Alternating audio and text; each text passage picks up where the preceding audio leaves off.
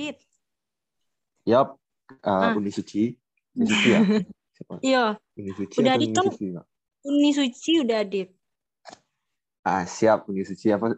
Mbak Uni Suci? Eh, kan banyak tuh sabananya kayak produk-produk lokal yang kini eh, berusaha untuk naik lo gitu. Cuman banyak lo yang gagal gitu kan. Nah, udah Dit Mm. kan kalau kami kepo-kepo patang eh, kawa ko lah sampai ke MotoGP Mandalika kalau nggak salah. Ya kan udah Dit. Alhamdulillah, ya Kak. kalau go, go internasional gitu kan. Nah, jadi menurut udah Adit apa sih yang UMKM UMKM tuh susah untuk naik gitu? Hmm, mung- Wah, awak sebenarnya kurang kurang tahu juga ya kak karena eh, apa ya awak menjalani apa yang ado sama awak sih ya. jadi eh, kalau mencari lihat dari UMKM lain kenapa tidak eh, berkembang berkembang berkembang pasti berkembang cuman memang eh, apa ya cuman awak nggak bisa menjalehan UMKM lain karena eh, awak nggak terlalu mengetahui eh, apa yang yang diangkeknya apa apa yang kayak kayak gitulah kak Atau mungkin udah Adit bisa cerita mbak kok Mm. sampai kawa kok bisa go internasional, bisa ikut di MotoGP Mandalika gitu. Ah, kalau dari eh, Kawadaun ko Kaw- Kawanek Daun ya kenapa bisa ke Mandalika itu tuh awalnya sebenarnya emang nggak terpikir buat ke sana ada cuman emang di dalam hati kita itu pengen eh Indonesia bakalan ngadain event penggalaran besar event internasional. Itu awalnya emang peng, awalnya niatannya tuh memang pengen nonton. Nah cuman emang eh bahaya cara kasih nonton itu Eh, cari-cari tiket apa segala macam. Nah di di samping itu waktu itu emang ada dari eh, pemer- dari kementerian itu ada kurasi. Nah kurasi untuk eh, ternyata di kementerian itu memfasilitasi eh, produk UMKM itu bisa hadir di acara event di MotoGP di Mandalika. Nah, kayak dari kementerian sendirinya tuh minta eh, apa? Minta profile, terus minta produk-produk yang ki- sekiranya tuh bisa dipamerkan di di sini. Nah, jadi eh, awak coba kirim itu di tahun Patang. Nah, eh, awalnya nggak, "Ih, Iko benaran nggak sih gitu. Jadi hamin dua minggu ya, hamin dua minggu event itu bakalan jalan. Itu eh, sebetulnya awak diinformasikan dari nomor yang nggak dikenal tuh kayak eh batuan ya batuan ya tapi coba ditelepon eh, konfirmasi cari-cari informasinya ternyata memang iya cuman eh, kayak apa ya kayak nggak nggak nggak nggak percaya gitu. Ternyata emang ternyata emang kawan kawan daun terpilih untuk berkontribusi uh, uh, memamerkan produk di Mandalika. Akhir tahun Patang itu emang pengen uh, pengen scale up itu keluar.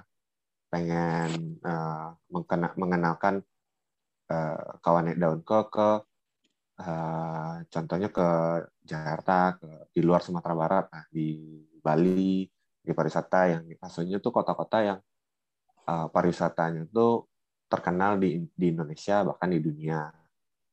Nah, uh, habis itu Allah merencanakan juga sih Dima Kikiro bisa dikenalkan bahkan kalau dari kalau dari aku sendiri nah, pengembangannya sendiri kan Kawadanko uh, dari brand Kawanek Daun sendiri tuh ada produk yang itu tuh bisa diolah di coffee shop gitu. Jadi bukan hanya diolah kayak tradisional gitu, tapi bisa diolah juga uh, seperti manual brew, bisa dibuat espresso, latte dan segala macamnya.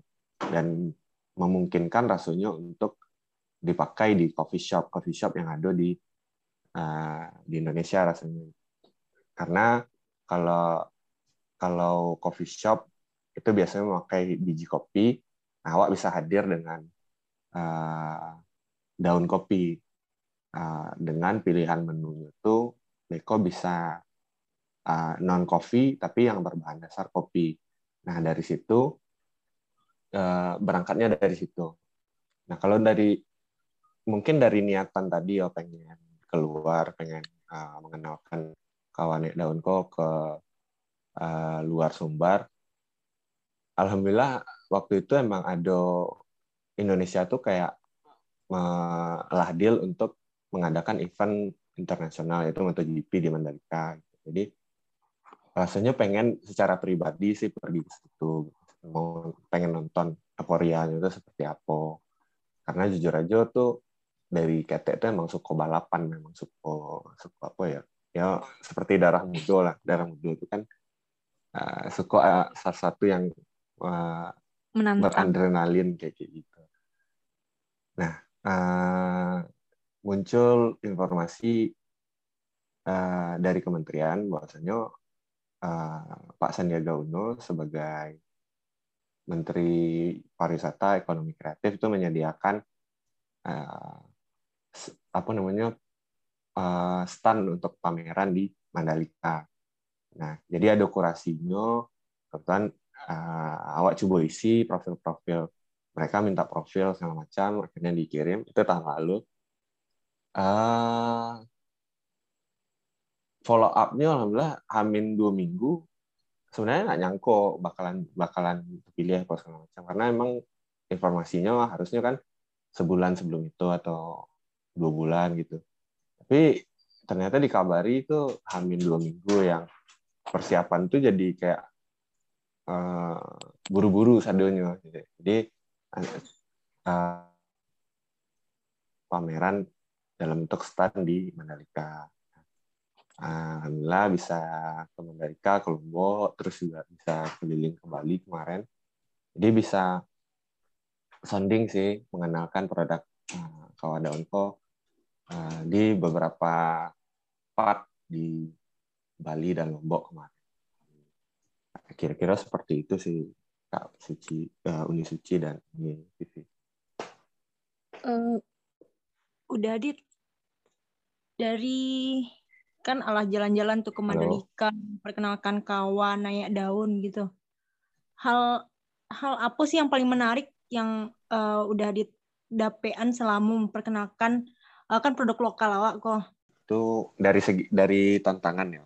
Kalau tantangan untuk scale up keluar dari Sumbar itu uh, kemarin ke, sempat alhamdulillah sempat ke Mandalika, ke Lombok, terus ke Bali tantangannya lebih ke waktu dan tempat-tempat yang bakalan dikunjungi jadi uh, dengan waktu yang seminim-minimnya tuh uh, itu harus uh, bisa menyesuaikan sama tempat-tempat yang rasanya tuh uh, awak pengen mengenalkan di uh, Siko gitu. Di tempat di luar Sumbar.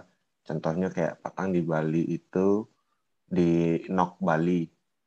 Itu kayak tempat kafe cuman uh, lebih dominan ke uh, mak sarapan paginya.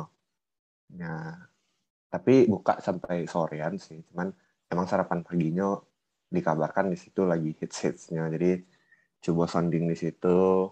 Terus kalau yang di Mandalika itu sambil sambil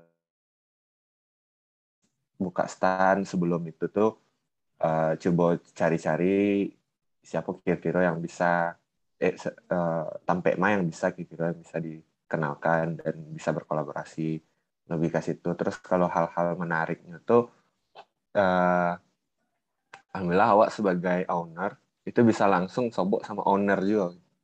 Jadi mungkin kalau awak sebagai owner itu yang masih baru gitu tapi langsung bisa berhadapan sama owner yang kayak contoh kayak di Nok Bali itu bisa ngobrol, bisa tukar pikiran segala macam. Well, at least nggak nggak nggak deal lah, tapi awak bisa kenal dulu sama uh, si ownernya tadi, itu bisa dapet gambaran Mbak Asi di Sinan, Mbak Asi uh, ini memulai bisnis dan segala macamnya. Jadi nah, itu sih kira-kira hal-hal menariknya. Jadi bisa kenal sama orang-orang yang uh, katakan intinya tuh yang punya gitu yang sebagai kepalanya dan sebagai pemilik. Jadi uh, bisa tahu bisa tahu baiknya memulai bisnis. Jadi bisa belajar dari uh, beberapa uh, tempat dengan ownernya langsung gitu bisa nambah link Kira-kira seperti ya. itu sih kak nah iya oh. lebih kayak hmm. gitu pada saat uh, udah Adit apa namanya memperkenalkan terus respon-respon orang pada saat udah Adit uh, apa memperkenalkan kawa itu mbak udah respon orang terhadap kopi kawa kok kalau responnya sih berbagai macam ya uh, ada yang pokoknya uh, kalau disimpulkan itu bagi mereka tuh hal yang baru dan unik gitu. Jadi kalau dari segi rasa itu bisa di bisa di apa namanya kalau misalnya emang nggak suka kopi ah, bisa ya di situ mungkin uh, pemanis tambahan kayak gula atau susu.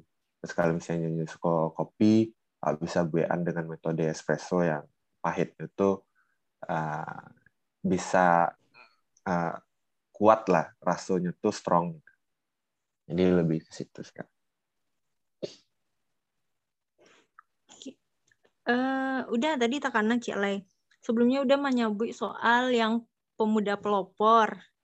Ya kan? Udah jadi awal mulanya yep. udah sampai uh, punya usaha kopi kawal kan dari pemuda pelopor. Mungkin udah bisa cari tahu pemuda pelopor tuh kegiatannya apa sih itu uh, targetnya apa gitu. Hmm, seben sebenarnya sebelum adanya pemuda pelopor sendiri, awak lah mulai. Awak ikut pemuda pelopor itu di tahun 2021.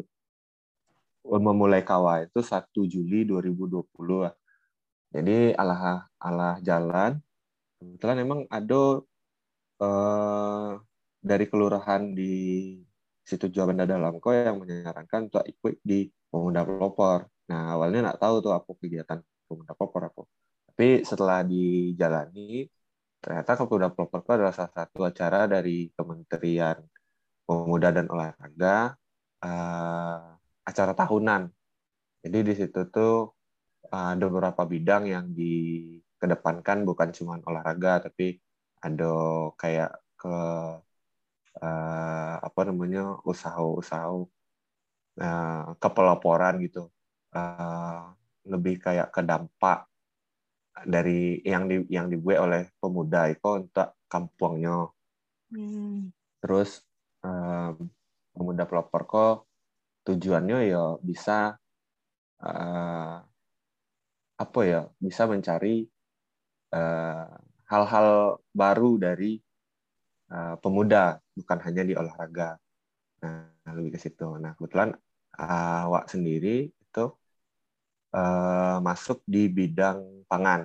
Nah, awalnya di SDM uh, dari kelurahan tuh di SDM, tapi setelah sampai di kabupaten, nah orang kabupaten orang dinas di kabupaten tuh kunjungan ke rumah uh, karena alhamdulillah produk tuh ala siap, jadi tinggal dirubah di kayaknya lebih cocok ke pangan. Jadi pas di pangan ya alhamdulillah uh, sampai ke tingkat nasional seperti itu kak. Kalau dari uh, efek dari pemuda pelopor sendiri itu lebih kayak ke branding yang kawane daun yang dulunya mungkin orang nggak apa sih kawan daun ah nggak nggak nggak nggak niolah uh, minumannya baru gitu minumannya uh, entah iyo sehat anda uh, entah iyo lama tanda gitu ya hmm. tapi uh, sejak sejak dari dari pemuda pelopor alhamdulillah uh, banyak banyak pejabat yang lah cubo datang ke rumah terus cubo terus uh, ya alhamdulillah banyak ya banyak lah.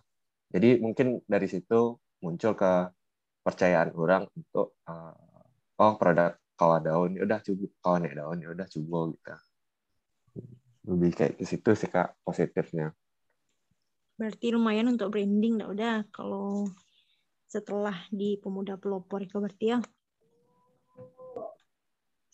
Uh, kalau boleh Iya. Alhamdulillah.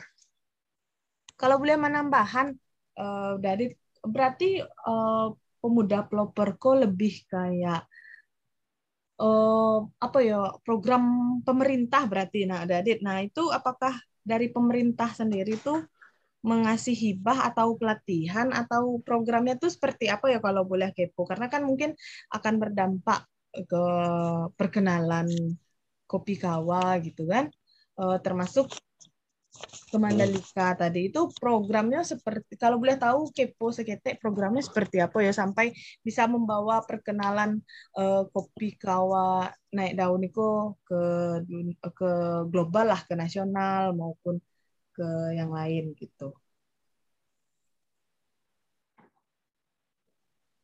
Kalau program pemuda pelopor sendiri itu beda sih sama yang di Mandalika.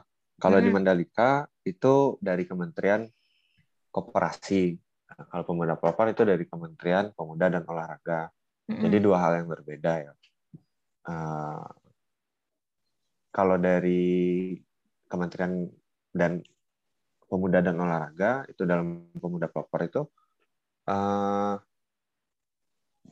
itu tuh lebih kayak ke keberlanjutannya tuh untuk memotivasi aja sebenarnya lebih kayak ke ketika terpilih uh, membuat apa ya membuat awak lebih semangat gitu lebih kayak yakin dengan apa yang telah awak buat gitu.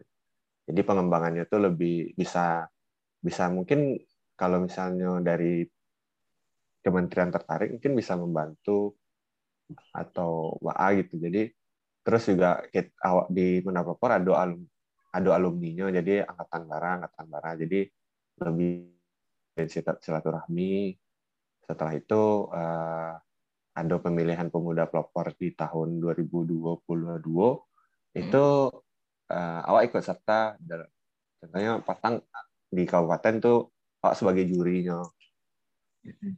Oh berarti kayak uh, lebih mencari mencari koneksi ya koneksi.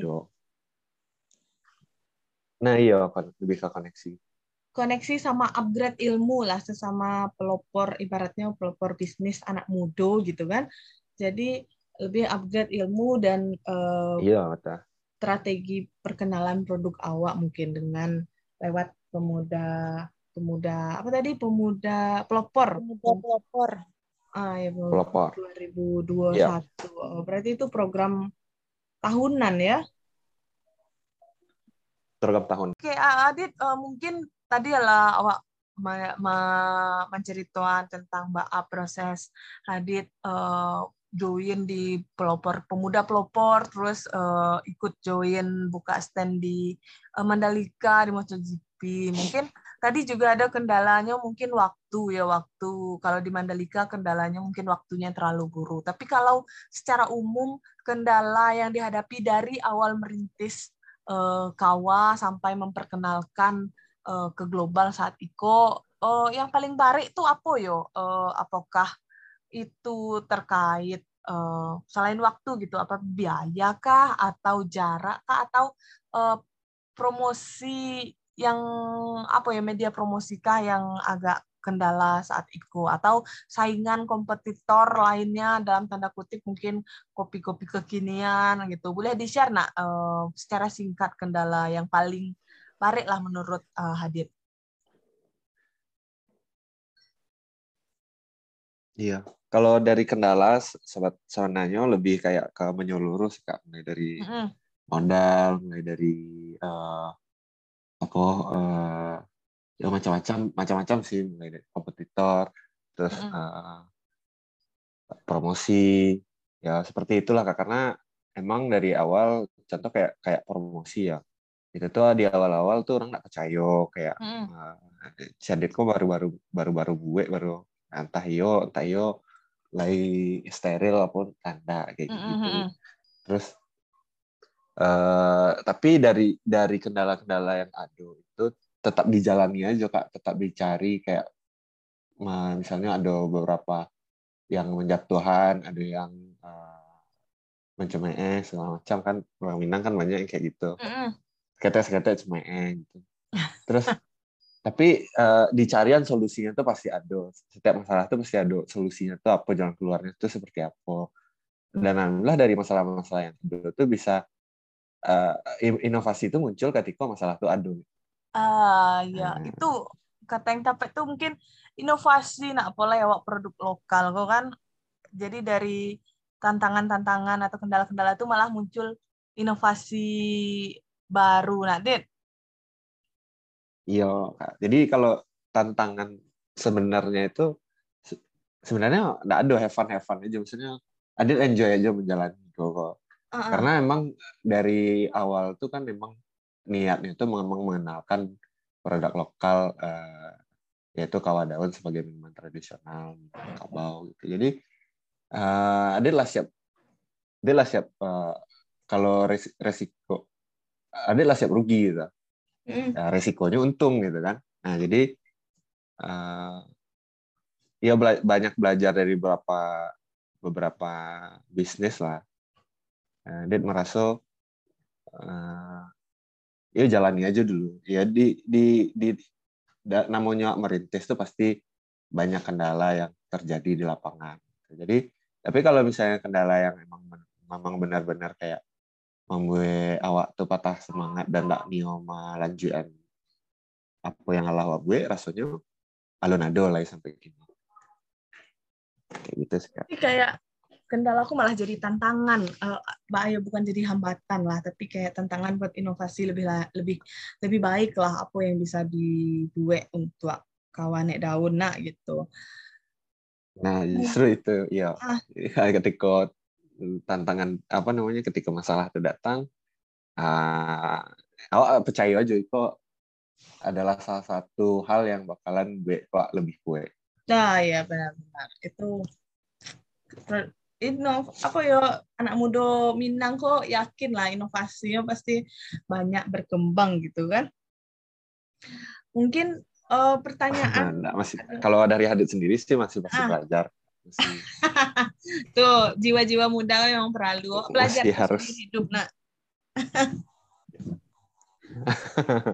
nah, maksudnya kalau misalnya dikatakan Coca-Cola se sebuah bis sebuah bisnis yang menjanjikan, uh -huh. like, kok masih uh. dalam tahap merintis. Yeah. Ada kawan daun, kok masih masih memulai baru memulai lah. Jadi kalau misalnya dikatakan alah sebuah bisnis alun sebenarnya, tapi lebih kayak ke uh, memberikan satu hal berusaha untuk memberikan satu hal yang positif aja dulu tuh, nah, iya. alhamdulillah gitu. Benar-benar. Intinya apa yang Wak Kerajuan tuh harus bernilai positif lah untuk masyarakat dan